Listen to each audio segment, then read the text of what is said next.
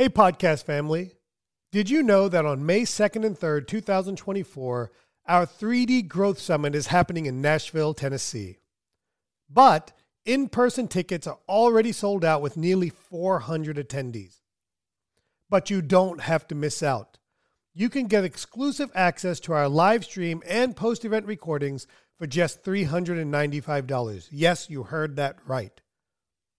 For a single fee, you and your entire dental team can learn from our industry leaders with online recordings available after the event.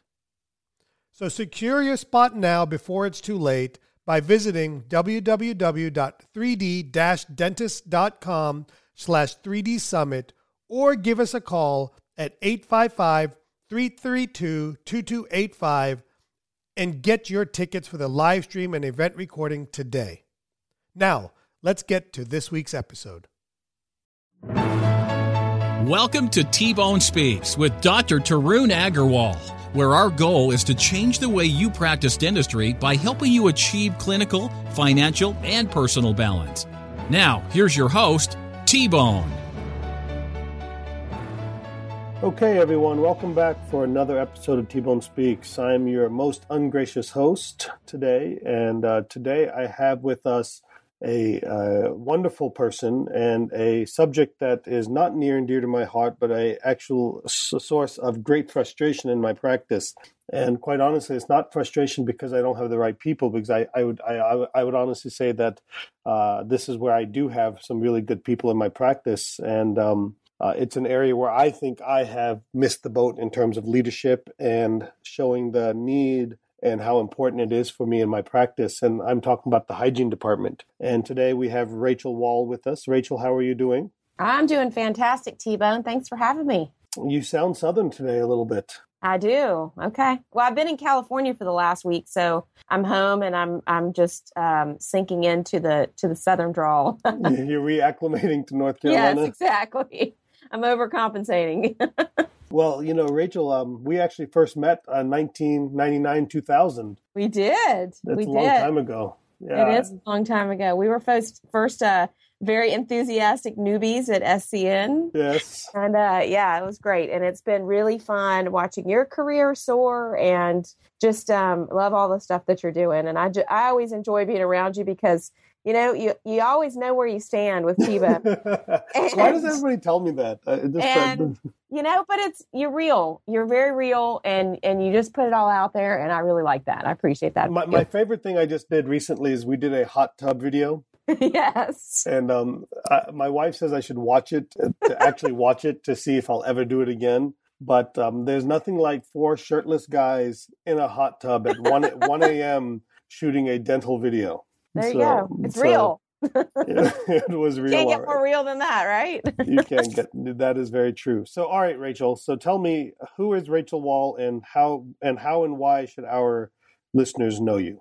Yeah, so I'm a hygienist first, first and foremost. I've been a hygienist for 25 years now. Hard to believe, and I started um, probably about 13 years ago. I started Inspired Hygiene, and and I had been in working in the consulting field for a few years before that um, and worked on my own as a solo consultant for many years. And then, probably about six years ago, I started to build my team. And so now we are a team of uh, all of our coaches are hygienists, and we have a fantastic um, supportive team as well here at the home office. And so we just have the privilege of going out and speaking um, at you know all most or all of the major meetings between you know between all of us and a lot of local study clubs and things like that and just sharing ways that dentists and hygienists and really the entire team can help grow the practice through hygiene. And then we also do private coaching where we go out into practices and help uh, practices customize a program for them that really helps them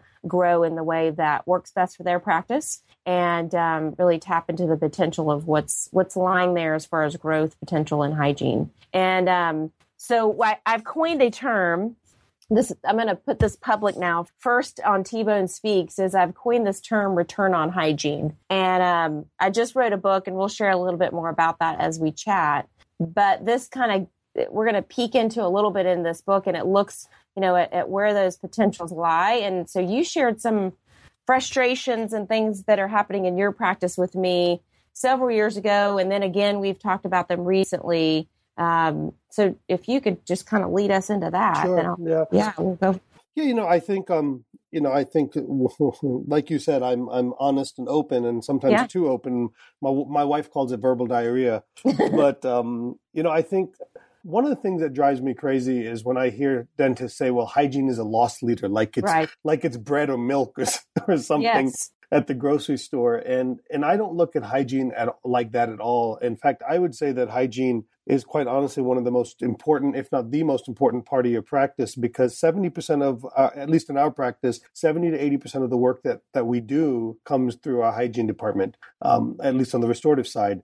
And so, so when you have great, well-trained hygienists, I think that's unbelievably important to have. Uh, and so one of my fo- my major focus over the in 15 years of practicing has been always been I have my hygienist focus on me and my mm-hmm. needs and my patient's needs with me and what that's done is it's taken a de-emphasis on on their needs in terms of the perio numbers and the perio treatment and some of those things and and that doesn't mean that we're not diagnosing uh, because uh, I don't want to believe that we're doing substandard care. Mm-hmm. What I call it is we're miscoding.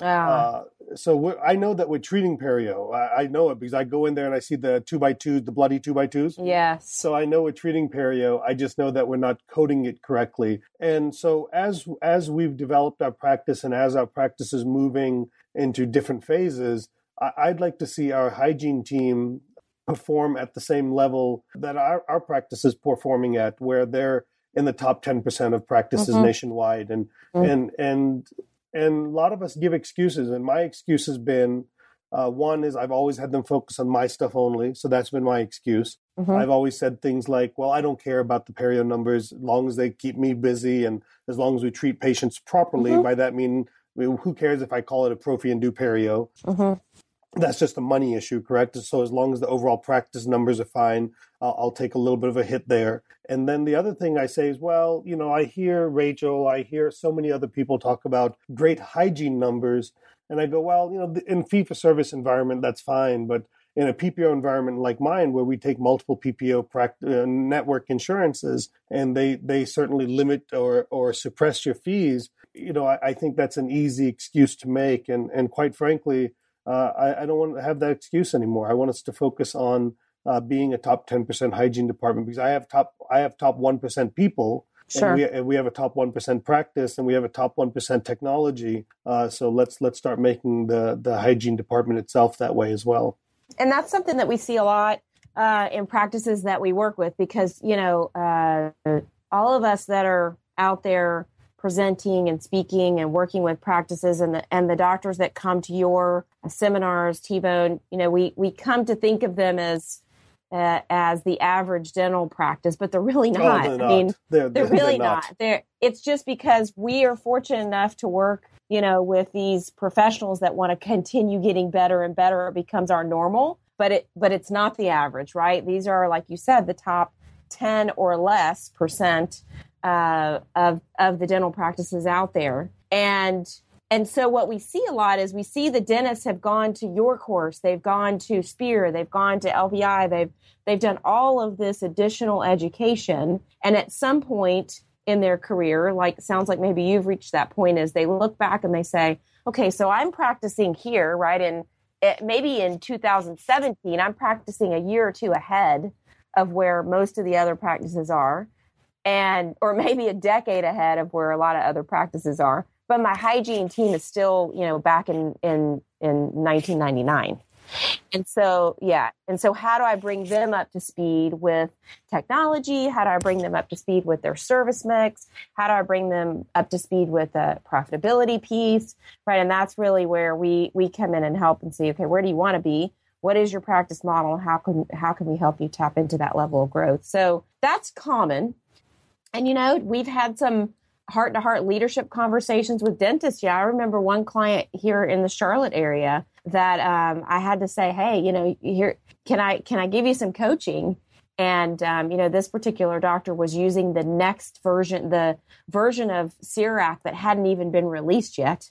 And I said, "So, so you're using this type of technology, and your hygienists are using ultrasonic units that are from the 1990s. Well, or they could be like me, like me three years ago. We were using uh, Chinese uh, ultrasonic units. yeah, I remember you and I having a conversation about that. So, so, so that's but see, see, Rachel, I don't mind you calling me out on on the thing on this, okay?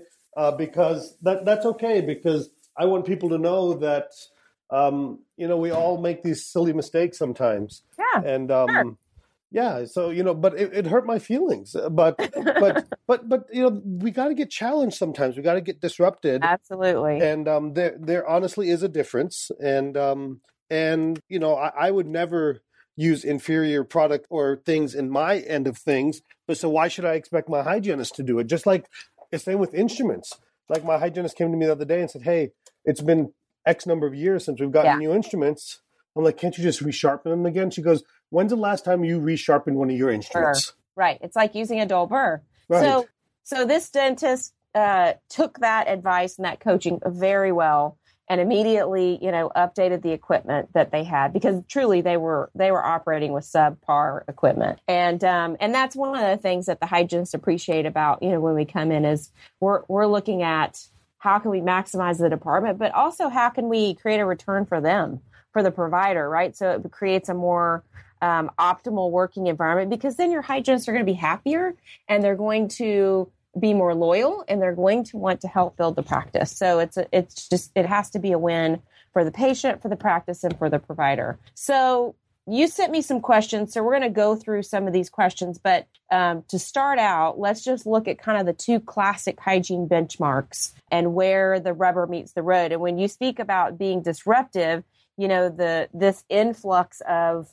uh, PPO participation is, to be quite honest, is a little bit disruptive for us because, you know, we've worked a lot with in the past with a lot of fee for service practices. You know, it's very easy. You know, we teach them to do X, Y, Z. They do it. They see a, a huge, great return.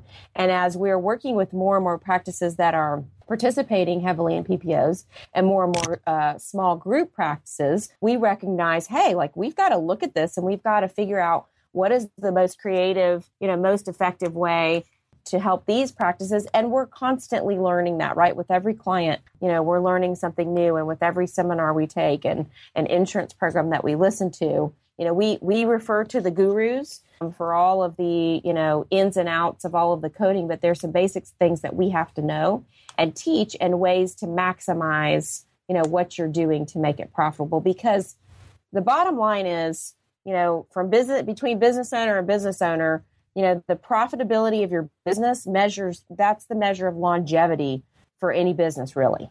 Yeah, you and know, so yeah, go ahead. I'm sorry. I, you know, I was going to say, you know, I, I um I had a nice conversation with Megan, my hygienist, and yep. she was asking me about some things, and I said, "Listen, Megan, I'm happy to do anything you want uh, at the end of the day, and and here's what we got to do to get there." And yeah. and what's amazing is, so for the hygienist that may be listening to our podcast, and and I encourage dentists to have their teammates uh, and their team members to right. listen listen to it. Is I say if if you don't have the right equipment, uh, it may be a financial situation where the practice really can't afford it, mm-hmm. or the practice doesn't see the value in it. Mm-hmm. And see, what I always tell people, what I believe in is is that you should never allow you should never allow someone else to dictate your future. So yeah. that means if you're working in a practice, and I'm not saying leave your practice, although sometimes that's a choice. Yeah. okay.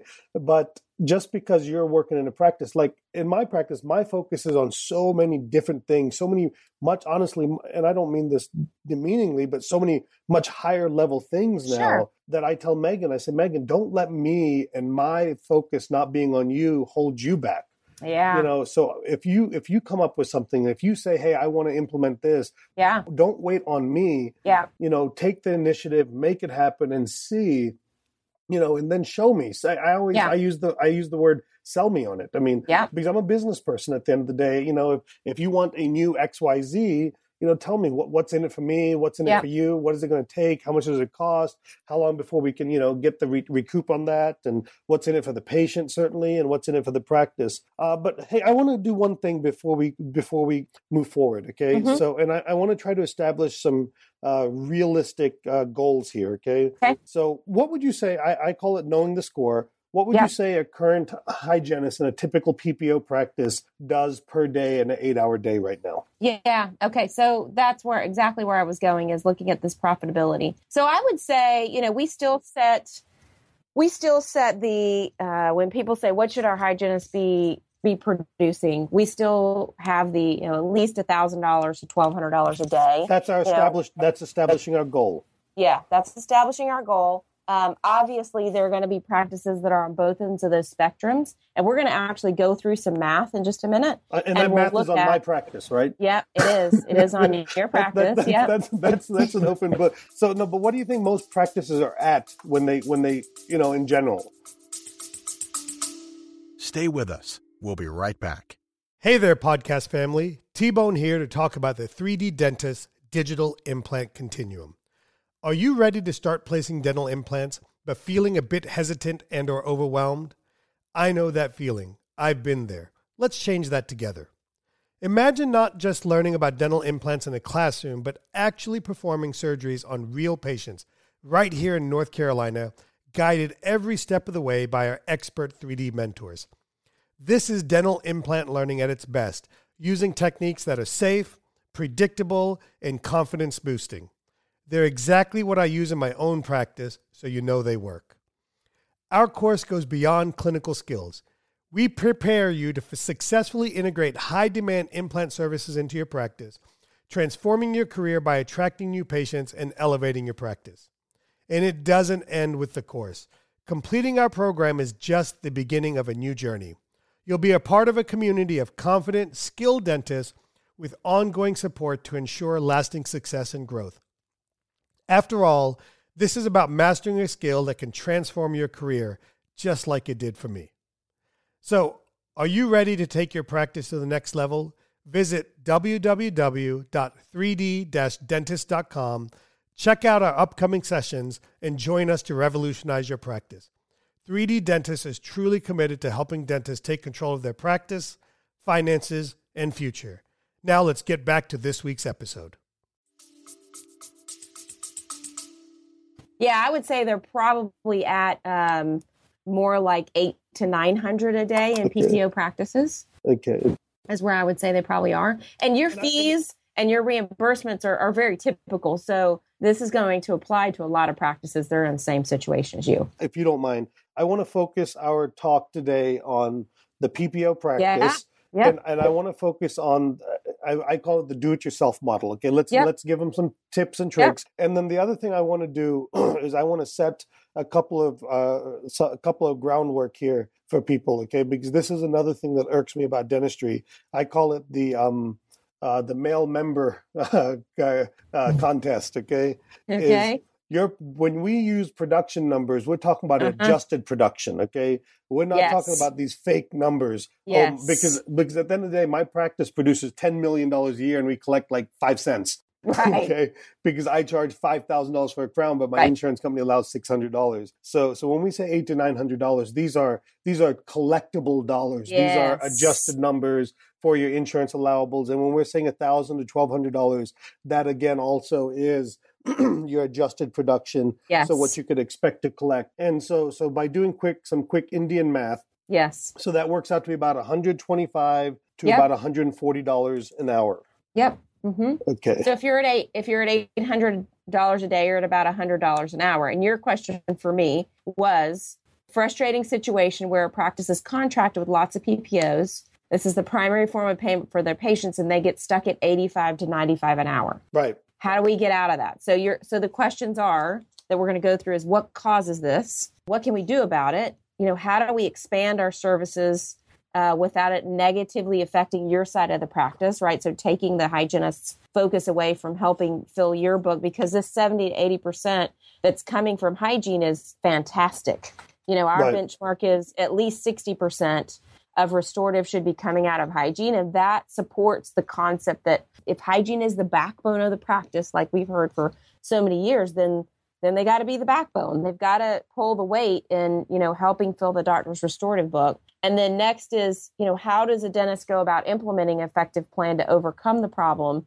And how do you know you're making progress? So that that's what we'll go that's what we'll go through today. So yes we're going to be talking in real numbers. This is net production. This is collectible production. And so if we go back and just start with the profitability piece you know our our classic benchmark is that hygienists should be producing at least three times their compensation. So I don't know that we have answered this question in the industry as to whether these benchmarks still apply in a heavy PPO practice. But in my opinion, you still have to be profitable, right? I mean, that's that's the measure of longevity for any business is the profitability point. And so that's a goal that we still need to strive for. Now we're going to look at some some variances around that in just a few minutes, but uh, I don't think there's anything wrong with continuing to strive for at least three times hygiene compensation being that net production. Okay, so so if your hygienists are making, you know, $35 an hour, then that net production should be $105 per hour or more. Okay. Gotcha. So so what causes this? What causes the getting stuck at 85 to $95 an hour? And in my opinion, it's really a conflict between philosophy, standard of care, and basic math, right? So uh, you want your hygienist to have the time to deliver the high level care. So, how much time does Megan have with a recare patient typically? 60 minutes. Okay, so you want her to have the time to A, deliver high level care, and B, to help promote your dentistry, right, and help the patients want the dentistry that you're offering. But you know, Rachel, it's never it's never enough time. Right. And so and so here we're going to get to that. Okay? So don't let me forget that. Okay. We'll get to you, I know, you want to preserve the amount of time they have, right, to identify, co diagnose disease, present treatment, right. and you're a participating provider in several plans, which limits, right, the amount that you'll be re- reimbursed. So, so let's look at, let's just look at the math here. Let's look, let's look at this example. So, your fee, we're, and we're just going to start with some just basic hygiene codes here. So, the prophy code, the 1110, all right, your practice fee is $95 and your lowest reimbursing is and we're we're not going to name the insurance companies that insurance company that shall remain unnamed MetLife. their fee is is I think this is a six. Yeah, probably. Uh, $67. Yeah, okay. It looks like it's $67. All right. So, and then the exam is um, your fee is $70, their fee is $53. And then let's say four bite wings their fee is $41. No, no, you that's a comp exam. Um, no, according to the, what what they sent me, it says $53 for the exam. For the periodic? Yeah, for the periodic. That, that's incorrect. I know that's incorrect. So they gave you the okay. wrong number. That's so, that's the comp exam, but that's okay.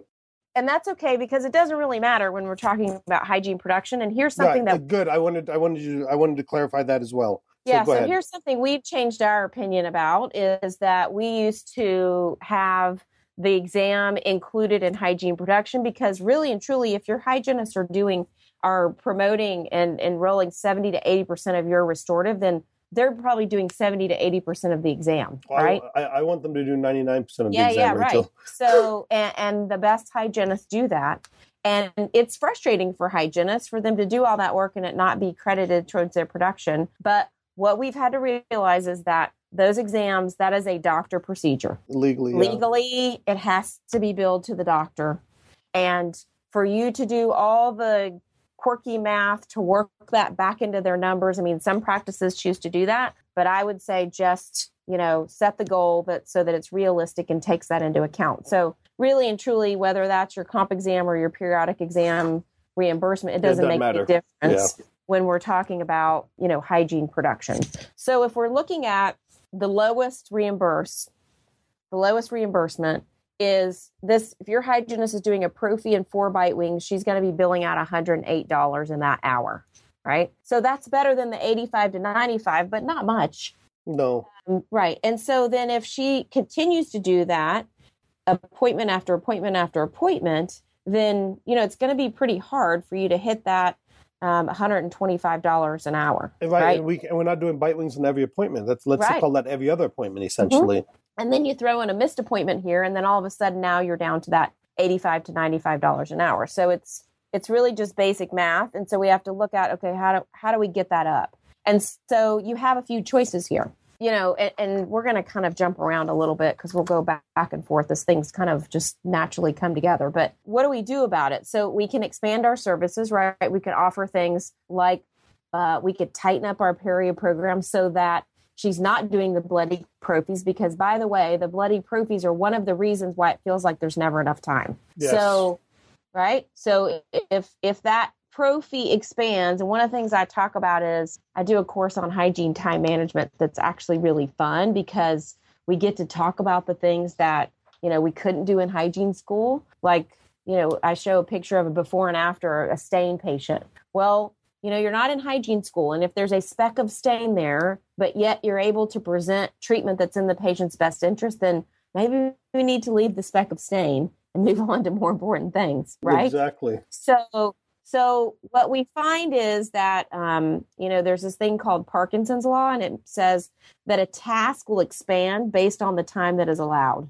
So if we allow 45 out of our 60 minutes for scaling then a lot of times a hygienist is going to do 45 minutes of scaling and that's that uh, is where this time crunch comes in very often not always but very often is looking at how much time am i spending on scaling and if we're doing a lot of bloody prophies then a lot of times it takes longer than it should and so one of our benchmarks and things that you can take back and just kind of measure is if you're spending more than 20 to 25 minutes on the scale and polish, that patient probably needs something other than a prophy. They may need two prophies, or maybe they need periotherapy. But if but that's a good benchmark. If they're spending, if you are as a hygienist, or if you're a hygienist, if you're a dentist or a um, you know office manager, spending more than 20 25 minutes on that piece, then that patient probably needs something other than a prophy. And so what that means is then we must allow 20 minutes or so in the beginning of the exam of the hygiene appointment before we start scaling to really do our exam right? That's where all of that happens is in that first 20 minutes is you know what is the perio status? What is their restorative status? What opportunities are there for the patient to get healthier? What have we presented in the past that the patient hasn't moved forward with yet? So when we look at what can we do about it you know, one of the things we can do about it is expanding hygiene services so that we're offering higher level services in that same amount of time.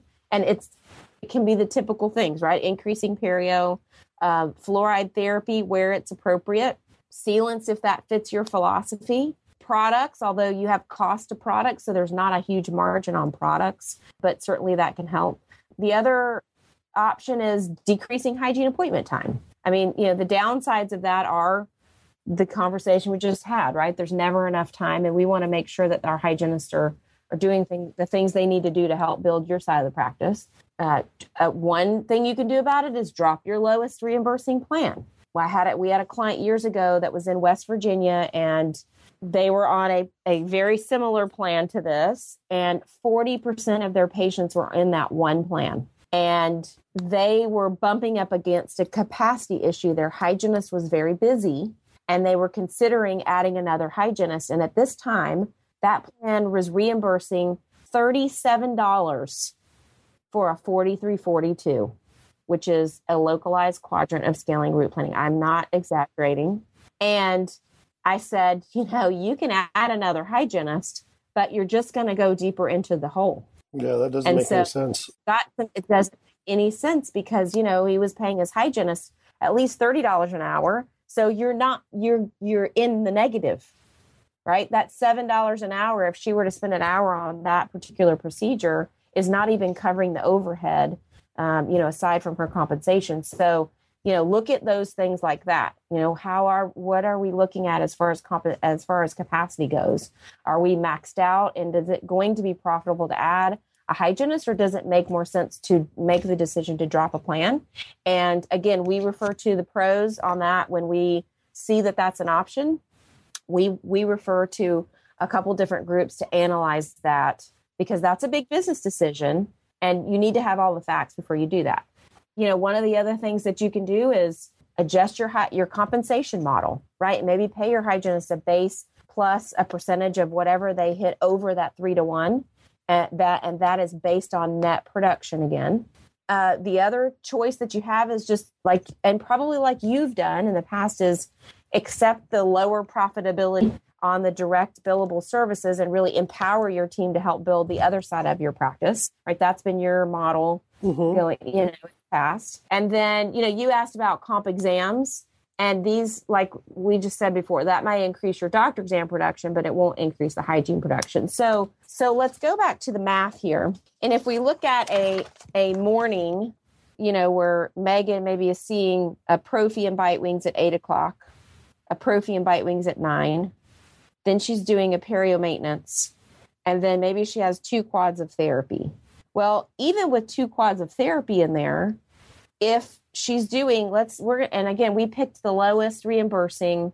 We're going to pick the 4342 which this plan is reimbursing at $102 so if she schedules those two quads um, an hour per quad then you're never going to get to your goal. So the other piece of this is how do we get creative in our scheduling while still preserving the time to do things the right way and so, you know, what I would do with you, Tarun, is I would say, okay, let's look at this. Could she do, you know, if we say we've got two quads of 4342, could we do two quads of that in one hour? Right now, all of a sudden, she's doing $204 in that one hour, and that can help carry the production that's not there for the other hours.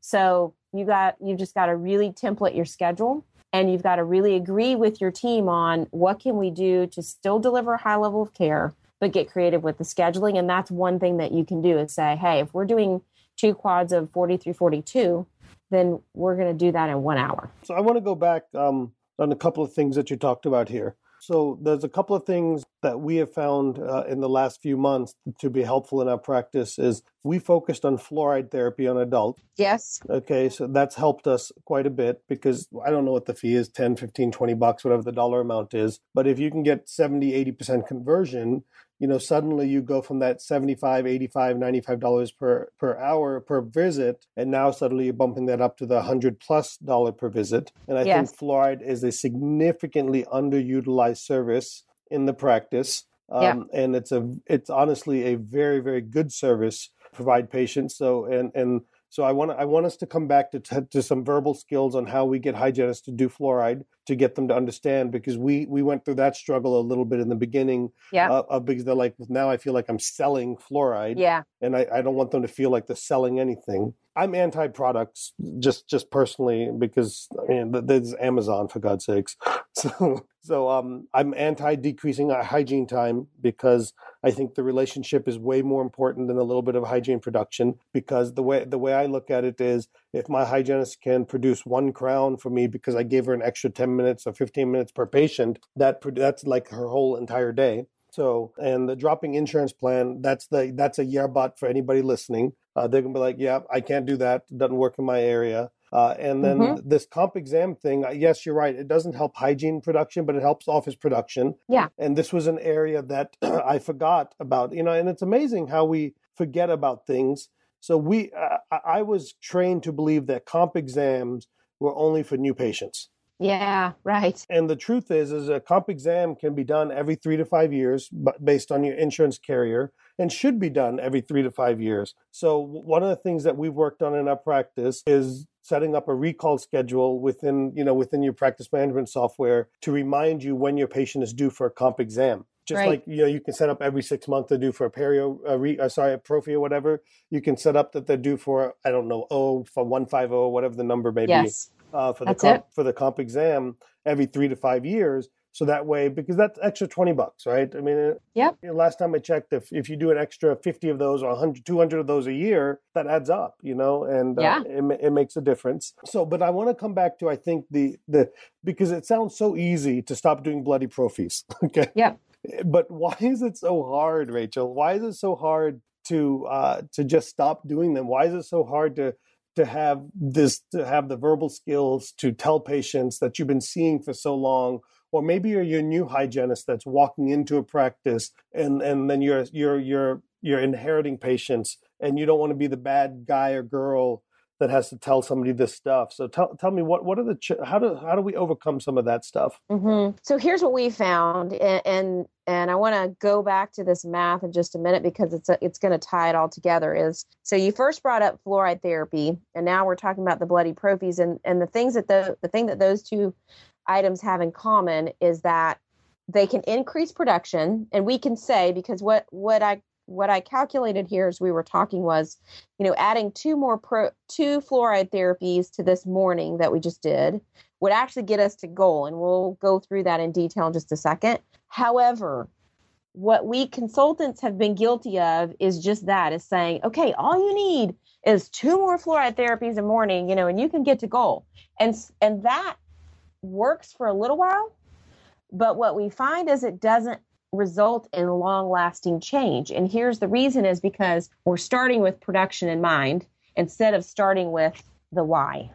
And it sounds kind of, you know, fluffy and all that, but it's really true is that the majority of the folks in our practice, thankfully, are very ethical and we want to do things that are in our patient's best interest. And if we ever do things that feel kind of icky, which is doing treatments that are focused on production, then we might do it for a little while, but we're not going to be able to we're not going to be able to sustain that because it doesn't feel right. So with anything that we're introducing, um, you know, all the technology that you've introduced in your practice and that you teach, you always go back to, okay, why, how does this help the patient? How does this result in a better restorative outcome?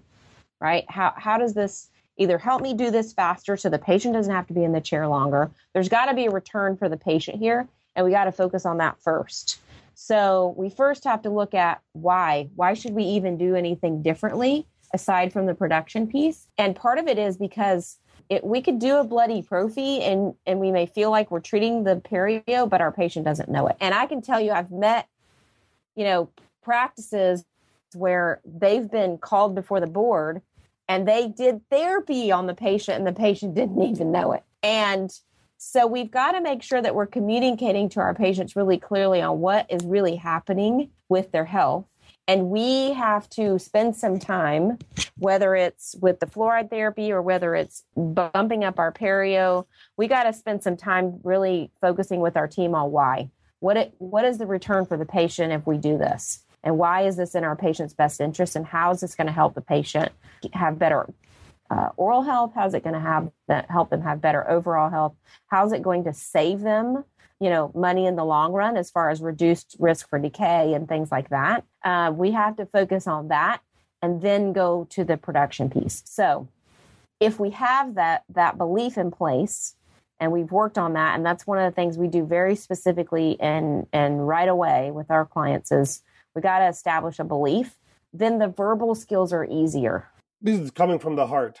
Right. Because if it's coming from a production standpoint, then all of a sudden we got to create all these weird these things, right things to say and all of that. And it feels kind of phony. But if it's coming from the heart, then we can use some key words and it just goes so much smoother and the patients can tell that we have their best interest at heart. So a couple things that just really quick kind of verbal things that we have found work really well with practices, whether it's a new patient or I'm sorry, a new hygienist or whether it's an existing hygienist with a, a long term patient is, um, you know, just like with anything, if we want to get a different result, we've got to take some different action. And so a lot of times the hygienists feel like, well, gosh, I've been doing these prophies forever. And now all of a sudden I'm recommending therapy, but that's not true 95% of the time. 95% of the time, what's true is they've been talking to the patient about the bleeding, right? They've been you know recommending a different oral care device. They you know um, they have been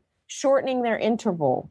They they've done something. They've had some discussion with the patient about this inflammation. And so go back to that right? You've already planted the seed go back to the seed you planted and say, look, we've talked about XYZ and we're not getting, your body's not responding the way we had hoped. And it's time to do something different. So basically, go back to all those seeds you've planted. It's not a new conversation. You're just now going to be presenting a new solution to the problem. But let's look back at this problem that we've discussed over several recare visits and it's not getting any better. Your body's not responding the way we had hoped. It's time to do something different. And and now you and you present them with the evidence, right? You bring the patient alongside you, just like with you know the intraoral camera. The patient is seeing the problem. We can do the same thing with perio, right? We can take photos. You know, we can call out those numbers. We can bring the patient alongside us rather than waiting till the end of the appointment and then dropping the bomb so that they they are getting a picture of the problem and then we can offer that solution. And the same thing is true with fluoride is you know talk to them about what is the problem. The problem is you know they've invested all of this you know time and energy and money into this beautiful restorative work and the problem is those bacteria are still there right? They still have risk for decay. So what can we do to reduce the risk? Or the problem is they have exposed root surface and that root surface is you know seven times softer than enamel and the bacteria are still there what can we do to reduce the risk of that decaying and so it being it being the solution rather than being you know us trying to sell them something so you would you say that um so i one of the things that we did with the hygienist is as I said let's let's identify candidates for fluoride therapy. Yeah. And and I said basically to me there's it's very simple. Any patient that has recession is a candidate for fluoride therapy and any patient that has restorations is a candidate for fluoride 95% of your patients. Right. Yeah. So so if you look at it that way, and, and to me the sell, quote unquote sell, and I, I you know we all hate that word, but at the end of the day, that's what we're doing. Okay. Right. Uh, the sell is Mrs. Jones. You know, we'd like to add a protection layer to your teeth to help protect you from needing more expensive dental care down the road. Okay. And look, I'm a jokester in my practice, and I tell my patients, listen, it's like a cheap insurance policy. You can pay me hundreds later or you can spend a few dollars now you know it's whichever one they prefer. And and i think ultimately you got to find your own way. That's why i don't believe in scripts which is probably part of my problem. Yep. but but no um, i don't think it's part of the problem. I mean we feel the same way. It's it has to come from the heart and then you have some key words which is what you just said. You so you have a script but it's one that feels natural. It's not one that's been you know pushed on you. You know you have to say it this way. Right. And so so I, I find that the fluoride it, it, just drives me nuts when we're not providing fluoride because it is easy and and and honestly to me you know we can you know like I go back and forth with with my hygienist or with some of the team members like man you're doing it too or like say my reps even they're like, you're doing it too cheap. I'm like, what's too cheap? It, it, it costs you like two dollars or whatever the little $2. stuff. Yeah, that's yes. what it costs you, right? And so charge your patient ten dollars, fifteen dollars. Make it, you know, if if if the if the thing with your hygienist is going to be that they're so worried about how much you're charging for it, then make it affordable so that they're comfortable right. with it because it should be about agree. the patient. So don't make it thirty dollars. I mean, to me, that's highway. In my opinion, that's highway robbery to paint some two dollar fluoride on their teeth. Okay, but make it affordable for them because that's really good treatment for them. Stay with us. We'll be right back. Hello, podcast family. T Bone here, bringing you our newest live patient implant training, Full Arch Express. For dentists already placing implants and ready to level up and continue building their implant practice, this is the golden ticket. We're diving deep into full arch implants, the hottest game changer in implant dentistry. In this program, we tackle both overdentures and all-on-X fixed hybrids, mastering techniques that are essential for modern, comprehensive dental care. It's about getting your hands on the tools and techniques that will replace the doubt and fear with confidence and predictability. Here's the kicker there's live patient training right here in North Carolina. You're not just learning theories, you're in the operatory doing real work on real patient from start to finish guided one on one by our expert 3D mentors. You'll learn the nuances of each approach, ensuring you can cater to a wide range of patients to maximize revenue. Speaking of revenue, with me, you know it's not just about the clinical skills. We're bringing business into this aspect too, teaching you how to integrate these advanced services profitably into your practice. So, are you ready to rise up to the top in implant dentistry? Join us at the Full Arch Express. This isn't just another course, it's a career defining leap. Head to www.3d dentist.com to enroll in our next session. 3D Dentist is truly committed to helping dentists take control of their practice, finances, and future. Now, back to this week's episode. Yeah, I agree, and that was that was uh, one thing that came to mind for me is make sure your pricing is set where it's easy for your team to recommend it. And so, yeah, fifteen dollars. I mean, it's still your. It's yeah. I, I completely agree with you on that. And what I would say is just to add to it is just make sure you're making it personal. You know, so often we kind of get in this robotic mode of, you know, well, you're due for your X-rays or you're due for fluoride. Um, is patients don't care about what they're due for. They don't want to be put into our like standard, right? they they want it they want it to be because it makes sense to them. Rachel, so, I, I, listened to a lady speak. I, I, shouldn't say lady. I listened to somebody speaking one day, and and and you they, did you did say lady, I, but I didn't mean it that way. Okay, and okay. it happened to be a lady okay and she said i was I, I just happened to ask her about this fluoride thing she says you should have a thing at the at the front desk and your patients should check off if they want fluoride or not and then their hygienist will know if they want fluoride or not i'm like no person in their right mind is going to check off that they want fluoride I mean that that's that's the most impersonal thing I've ever like. So I'm not going to check off that I. That's like me when I go to the car wash place saying I want to check off that I want detailing on my car because I'm never going to do it. I mean, well, right, and that, so that goes to the, my next comment, which was going to be: don't ask the patients if they want it. Right? Assume because I hear this too: is do you want this? No, I don't want this. I want to get in and out of here as fast as possible and do the minimum. Instead, is assuming right based on what their risk is. Right. So if you have a patient that has zero decay and has zero recession, has zero restorations, then they really have very, very low risk for decay. And so it is that in their best interest. But ni- the rest of the 95% of your patients is make it personal, right? Make it make sense to them. Just like just like you said, you know, I was just going to bring up. I was listening to your podcast that you did with um, your friend that's the insurance advisor. Mark is yeah. you know you don't you don't go in saying mark i want to give you you know $500 a month to insure me it, but mark creates the value because it's protecting all these investments and your family and all of those things like that. So I love that analogy. I think that's perfect. And it comes it comes from trust, right?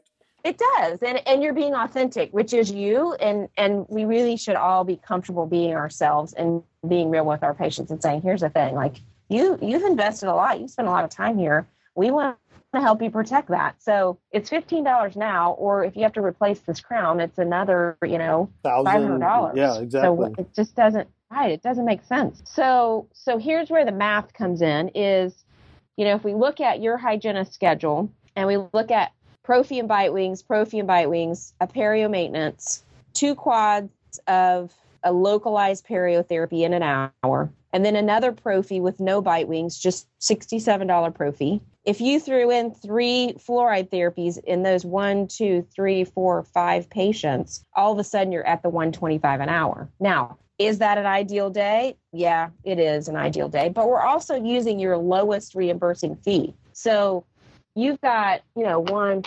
And right now I'd take got it. Eight other plans. I, I'd take it. Right. You've got, well, I would say you've, yeah, you've got six to eight other plans that reimburse higher than this. So chances are you're going to hit that. So let's look at yeah so if we can let's look at um, you know just kind of the next question about expanding services how do so how do we focus on increasing perio without it negatively affecting the restorative yeah so my, my concern in that is that suddenly we so focus so much on perio like i had one hygienist okay and she was her perio numbers were off the chart but I never got any work out of her off out of her treat out of her operatory. Like all her patients, like all they did was perio, and, and actually a lot of those patients didn't like our practice very much afterwards. I think she was selling them, to be quite honest with you, or they perceived okay, she okay. was very selling them. Okay. So first and foremost is you've got to really establish your philosophy strongly with your team, and you know with you know Megan's been with you for a long time and she has shown you know how great she is at helping you enroll restorative. And so she understands your philosophy. And so chances are she's going to be able to balance this really well. You know with your your newer hygienist it's going to be really important for you to just really express you know where what your philosophy is around this and look at when is it appropriate for perio to take the front seat and when is it appropriate for it to take the back seat, right?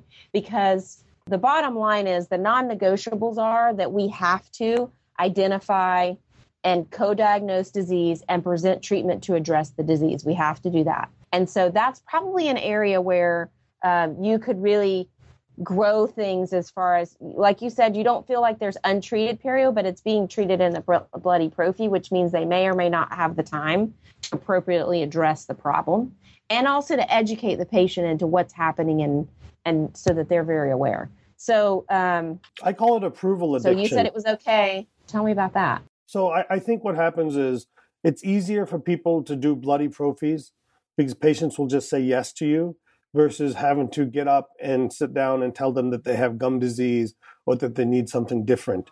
I, I think I, that's what I that's what I really think it boils down to because I think a we perioprobe uh, our patients. Okay, so we're not a practice yeah, that doesn't sure probe. Okay, right. so so so I think really boils down to having those uncomfortable conversations, and I think I think that's really, really where the problem lies. And most practices out there is not that the patients don't exist because that's total garbage. Okay. And it's not that the patients don't want to be healthy because I believe that's total garbage. Uh, I think it's more that our team members or us ourselves, you know, because I'm just as guilty, if not more guilty than my hygienist of this, is we just want to do what makes it easy for the patients. And what's yeah. easy for the patients is just to keep doing what we've always done. Yeah. But it's not always what's in the patient's best interest. Now, sometimes it may you know sometimes it may be but sometimes it may not be. And um, i think that's an interesting theory and i would say it goes back to the conversation of really focusing on the why because what has to happen is our conviction to help the patients get healthier and our conviction that this is in our best in patient's best interest has to be stronger than the uncomfortable feeling that we have when we're about to have this conversation. We've got to we've got to shift the balance. I think that. sometimes as as a, as a practice leader, whether and I say leader not as the owner, uh, I'm the owner, but whether you're an owner or not, uh, as a practice yeah. leader, even if you're the hygiene leader, I think sometimes you have to draw a line in the sand. And and like on some patients where where you know what we can't do prophies anymore, we can't we can't say right. you know what next time if it's this way then you have to do this, right? And I, have heard this before, right? So next time, yeah. okay, Mrs. Jones, next time it's this way, but the next time it's the next time, right? And right. at some point, you have to draw the line in sand and say, Mrs. Jones, we no longer can accept to neglect what's going on here. If you can't, you know, and you and it's so hard, and I get it. Is is if we can't do this, then maybe this isn't the right dental home for you. Mm-hmm. Yeah, and and we and there are times that that conversation comes, but again, it's the you know it's it's that's a small percentage of your patients that that happens with. So we're but i think that sends a message sometimes. It lets your team know that you're serious that that that, right. that you that like listen that you're willing to say you know what? That in other words that the production isn't that important. In other words that i'm willing to do i'm not, i'm willing to do whatever the patient wants versus what's right for the what's right. Uh, so Right. So, okay. So, first is getting really clear with your entire team on your philosophy about what comes first. And it's not always black and white, uh, but give them some really clear guidelines. Here are some questions that you can ask uh, when you're going through this with your team is, you know, what are the patient's medical risk factors, right? Because that can play a huge role in what comes first. If you're dealing with a diabetic patient, you know and and obviously we're going to use a very obvious example but the, but this can also become very subtle and you know you start with the obvious cases and then you refine your skills to where you're looking at this more closely with other folks. But if you've got a diabetic patient that has even some localized you know bleeding four to five millimeter pocket depths with bone loss and you're looking at doing restorative it probably would be in the best interest of that patient to get that inflammation cleared before you start restorative because you're depending on that strong foundation to hold and, and for them to have good healing overall so, what are the patient's medical risk factors? Does the presence of the disease affect the risk factors and vice versa? Are there imminent emergencies, right? The imminent emergencies take precedence. And does the patient have a specific concern that might direct our first course of action? So, you know, is the patient having a toothache? Well, I mean, again, this sounds super obvious, but it's worth saying is um, and because with hygienists, sometimes, like you said, they can get blinders on and get so focused on the perio. It's like, yes, but the patient's having a problem here that we need to address. And if we don't address that, then we're not going to gain the patient's trust. So sometimes planting the seed, um, you know, helps helps w- with trust. And I, you know, we've been working with this one client, and they kind of had the philosophy of, well, we're going to present the perio, even with new patients, we're going to present the perio, and if they don't go for it, then we're just not going to schedule them for anything. Well, that patient is not going to call you up and say, you know, I know you wouldn't do any treatment treatment on me last time. I really want to do that perio therapy so that I can come and be a patient. They're not going to do that, and they're not going to call another dental office. They're going to now go into the dental twilight zone again for another five years, and that's not in anybody's best interest either. So we had to work together because they had a real hard time understanding how I can say, okay, so you know you're not ready to move forward with this treatment. What what's the next step? So we can at least keep that patient engaged in our practice and build trust with them right? Get them to know us. What can we do that's not going to compromise their treatment but is going to be at least one little baby step to get them moving forward? Um, you know that might be bringing them back for an above the gum line prophy. And i know that that sounds kind of crazy to some people but again if we send the patient off into you know back into their world, they're not going to get engaged with another dentist right away. They're going to they're going to be you know in a state of neglect again for several years. So as you're going through this philosophy, look at some cases. You know, pull some cases. I remember we had a, a patient that had, I would say, beginning to moderate periodontal disease, pretty generalized, but she had she was very young. She had six teeth that were decayed at the gum line. So you know that's an imminent emergency. So what we did first is we she had to have those all those teeth removed and have that risk of infection reduced, then we could go back and we could look at, you know, the perio. So you've got to decide what are the priorities and, and what takes precedence. And that's going to be um, specific to your philosophy. That's that's the first step. Okay. The second step is really having kind of a decision tree and and making sure that your hygienists are spending the time before they start scaling on, on this exam process right? So they're not starting the scaling five minutes after the patient sits down. So that's something to look at is what are we doing before scaling starts? Because we really got to know what we're dealing with before we can decide what procedure is being delivered that day. So you know, it, the worst thing is for a hygienist to get halfway through a prophy and realize, oh, shoot, like this patient really needs therapy. And now I've got to backpedal. So let's find out before we start scaling what the needs are and kind of coming up with a decision tree of, okay, so if we see active disease, then you know now now we're moving and let's look at the par- let's look at the restorative needs what are we seeing with restorative you know and if we're seeing this level of disease and this level of restorative, then we're going to move to restorative first. But we always got to make the patient aware that there are other needs. So whether you're going perio first or restorative first, we've got to just let them know there are these other underlying issues that we're going to get to, but we're addressing the most urgent thing. And patients like that, right? They, I mean, how many times have you had a patient say, okay, is this the most important thing first? Or are we just doing this because, you know, this is what, where doctor wants to start? Like they want to know that the most important problems are being addressed first. So have kind of, you know, go through some cases and go through some scenarios, but make sure the time is there so that the hygienist has an opportunity to go through that mental process and decide, you know, here's what's happening. What what I'm expecting is is Dr. Agarwal is going to recommend this, or they say there's several issues and I and I'm really depending on him to help us determine the first priority. So, you know, with new hygienists, that may be your first step is you say i want you to highlight all the problems and then i'm going to come in and we're going to determine the priorities together and that's part of your training for them. Whereas with a more seasoned hygienist they're going to know your philosophy and they're going to know what comes first. Does, does that make sense? And did that answer your question? Absolutely.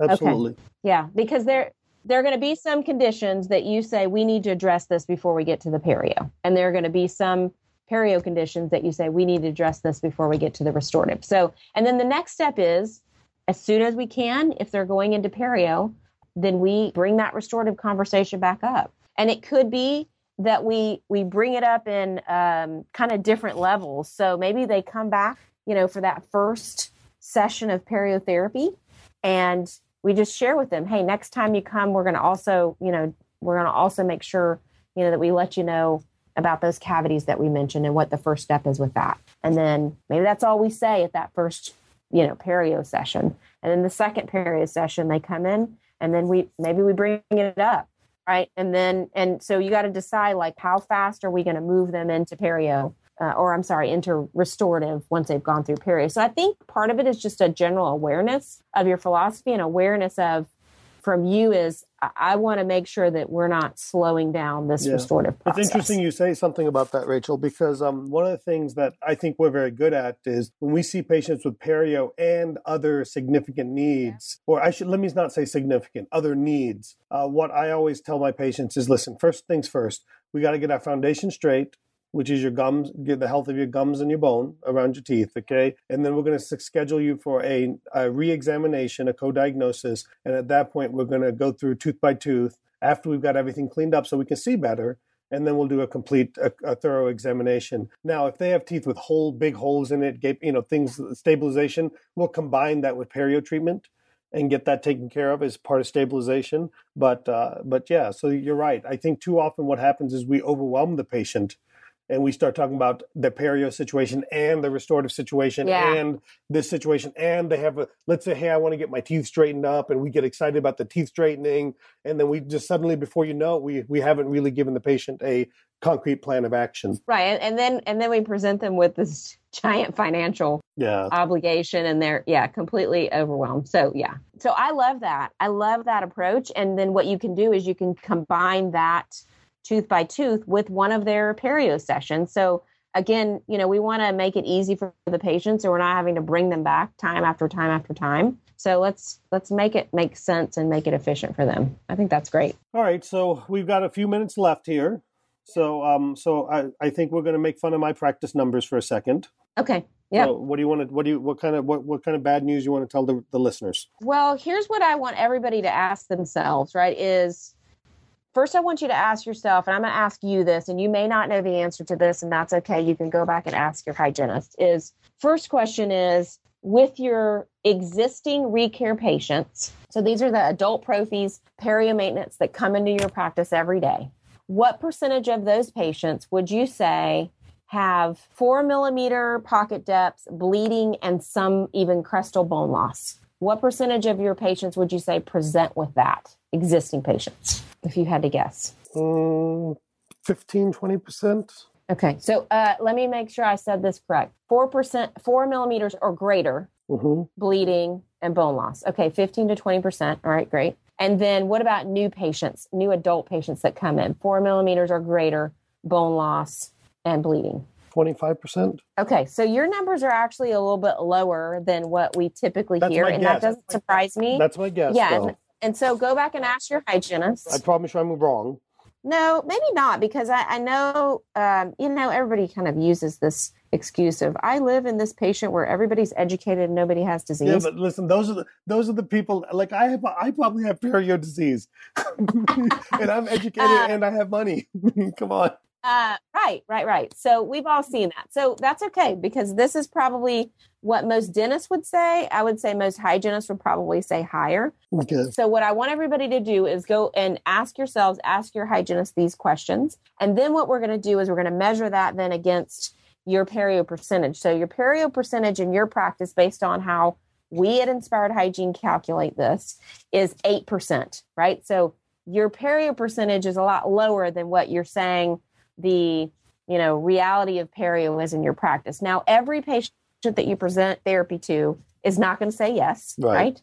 But but if we just looked at your new patients, right, and, and we're again we're super conservative. So you said thirty to forty new patients a month. So let's Mhm. say you have forty new patients a month, and twenty five percent of them have some level of perio. So that's ten, 10, patients, right? yeah. So so if you have ten patients, and then again, let's be conservative and let's say out of those ten patients, Four. two patients Yeah. let's say those 10 patients that have perio that they need two quads of therapy okay, Okay. times two so now we're up to 20 quads so that would be your i would say that would be a, a fair estimate to the potential of perio like low end potential of perio therapy in your practice based on new patients and you guys are actually doing about 17 quads a month so you're pretty close to that so that that means that you're probably pretty good at you're probably pretty good at enrolling your new patients into therapy, right? Because your number matches. That goes back to approval addiction. Yeah, right. So you're probably pretty good at that. But what's happening is there's probably very little or no perio being presented to existing patients. So you have another 950 to 1,000 recare patients, and there's probably very there's probably a good percentage. I would say 20 per. What we use is 10 percent. We look at 10 percent. So if you have 900 patients in recare, which I think you actually, based on your numbers, I think you have more. We have more, yeah. Times, I mean, that's that's another 20 quads a month at least. And when you say quads, you're talking about four three four two and four three four one. It doesn't matter, right? Right. Doesn't okay. matter. So you could you could conservatively do double the amount of perio. Right, which is what I want. I want us to be at fifteen to twenty percent. Yes. So you could easily do that. Do you think this this this this business of being at thirty percent of hygiene production being perio number is that realistic? Yeah, I think it is realistic, but it depends on a lot of things. I mean, remember we're we're um, including perio maintenance in that too. Okay. So we haven't even talked about that. That's a that's a whole other thing. But um, we can't talk about perio maintenance until we get people enrolled in perio. Exactly. and you only have um, probably about five patients in perio maintenance right yeah, now. I, I know. In your whole. Yeah, it's it's unbelievable, Rachel. So that's that's part of that calculation, and that but it it takes time. So you're not going to go from eight percent to thirty percent in six months right? You might go from 8% to 30% in, a, in 18 months because that includes the perio maintenance. So yes, it is real. And we have clients that are at that, at that level but you could easily double and, and that would help you. So let's look as we wrap up here because I know we're going a little bit long, but this has been fun. How do you know you're making progress? Right, you have to measure. So again, going back to that three to one profitability. So measure that, right? What it, what is your hygiene, your net production compared to hygiene compensation, right? And that includes, um, you know, your you know, vacation and taxes, uniform allowance. All that nonsense, yeah. Yeah. So some people put taxes in overhead, some people put it in compensation. It doesn't doesn't matter whichever way you choose to do it. Figure out where you are with that.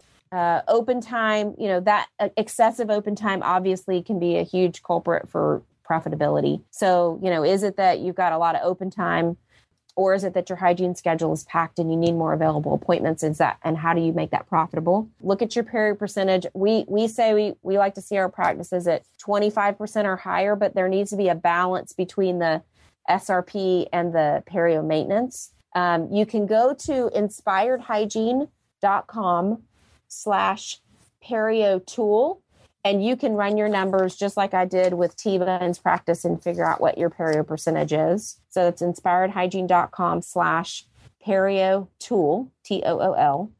Um, looking at your net production, how close are you to that, you know, $1,200 mark, $1,000 a day mark with your net production? And then um, the other thing that we look at is, you know, recare effectiveness. And these are all things that we look at when we do a hygiene analysis. We've done this for you in your practice in the past. But, you know, even if you just pick one of these or two of these to measure and just track it, you know, for several months and just create that awareness with your team and establish the why. If I can give any advice, that's it, is really discuss why is this in our patient's best interest before we discuss how does this increase our production. So, all right, Rachel, we didn't talk about there's so much we could have talked about. Jesus.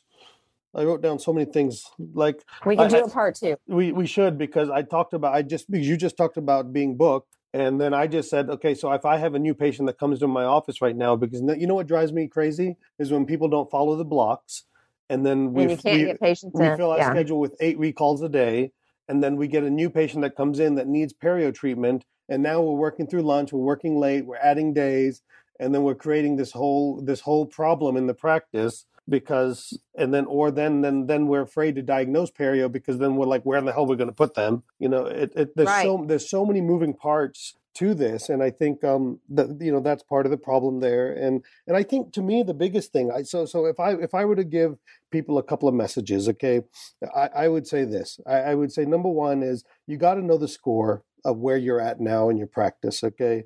And it doesn't matter where you're at in terms of uh, whether it's a thousand dollars a day eight hundred dollars a day five hundred dollars a day or two thousand dollars a day uh, we all want improvement. Yeah. And then we can't we can't look and listen to people that say you should be at this number because getting there takes, as Rachel said, 18 months, 24 months. Every practice is going to be a little bit different. And what you have to do is you have to define how you're going to get there in a stair step method. Okay. And what I would say to you from my perspective, and, and I've seen our numbers increase for me, I looked at what are the easiest ways for us to get there. And for me, the easiest non intrusive ways for us to get there was the first thing we did was we added fluoride therapy to, to our hygiene department. Okay. Mm-hmm. We started looking at it for adults. Uh, number two, while this didn't help our hygiene numbers, it helped our practice numbers. We started doing comp exams every three to five years on our patients. Uh, number one, also, that allowed us to actually do a comp exam on patients every right. three to five years and reestablish that that level of trust and relook at everything and ask those tough questions. Uh, you know, ask those over overall looking questions with them, uh, which was great. And then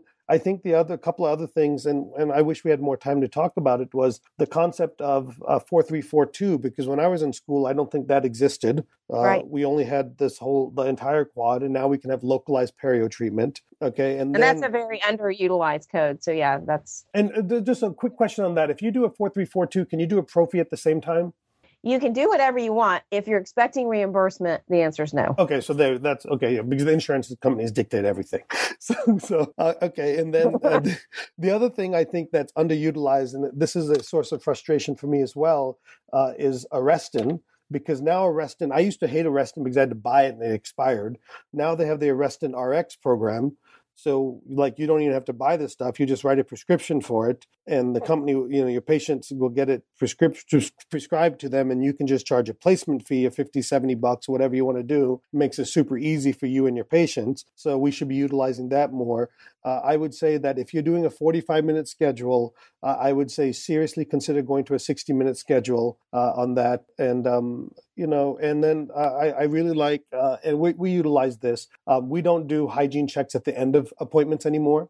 Uh, we try to do our hygiene checks at the 15 to 20 minute mark uh, because we try we try to break uh, the visit down into three sections 20 20 20 uh, 20 minutes is to do a fact gathering 20 minutes for the the actual prophy and then 20 minutes for god knows what at the end. I don't even ask anymore. And then uh, the other thing i would say is if your hygienists don't have their own cameras uh, get them some cameras it's, it's camera in every operatory. Mm-hmm. Yeah, and that's what we've done. We put uh, digital SLRs in every operatory in the practice, and and enough mirrors and retractors to go through the day. So and take photos on perio patients just like you would for prophy patients because that's going to help your reimbursement.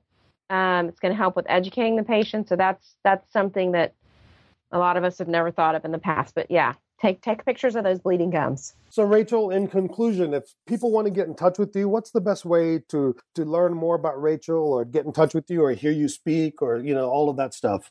Yeah, so um, our speaking calendar for all of us at Inspired Hygiene is on our website, which is inspiredhygiene.com. Anybody can email me at rachel at inspiredhygiene.com. And I want to offer to your listeners our book. So this is um, we're just releasing um, i'm just releasing my first book. It's called roh return on hygiene. And it really goes into even more detail t-bone. I'll send you a copy of this.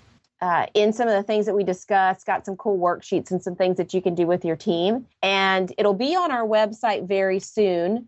Uh, but for your listeners if y'all will email us at rachel at inspiredhygiene.com and just put in the the subject line book request um, then we will send you a book and we will we'll take care of the shipping. We'll send it to you and the shipping will be on us. And we'd love to share that with your listeners. And thank you so much for having well, me on Rachel, here love- thank you. And i appreciate that. And and you know as, as an indian uh, my listeners will love anything free.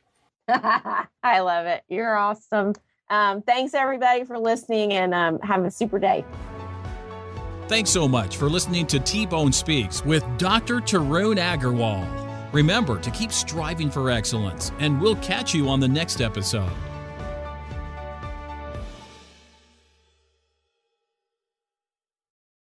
Hey, podcast family, T Bone here.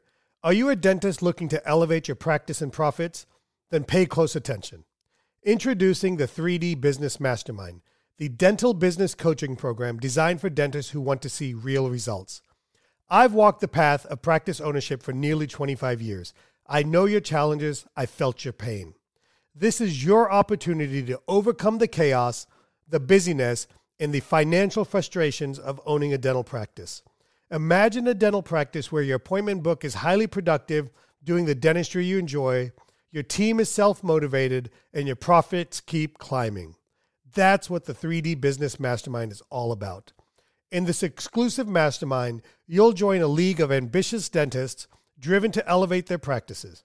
You'll gain access to proven strategies, personalized coaching, and a community that understands your journey.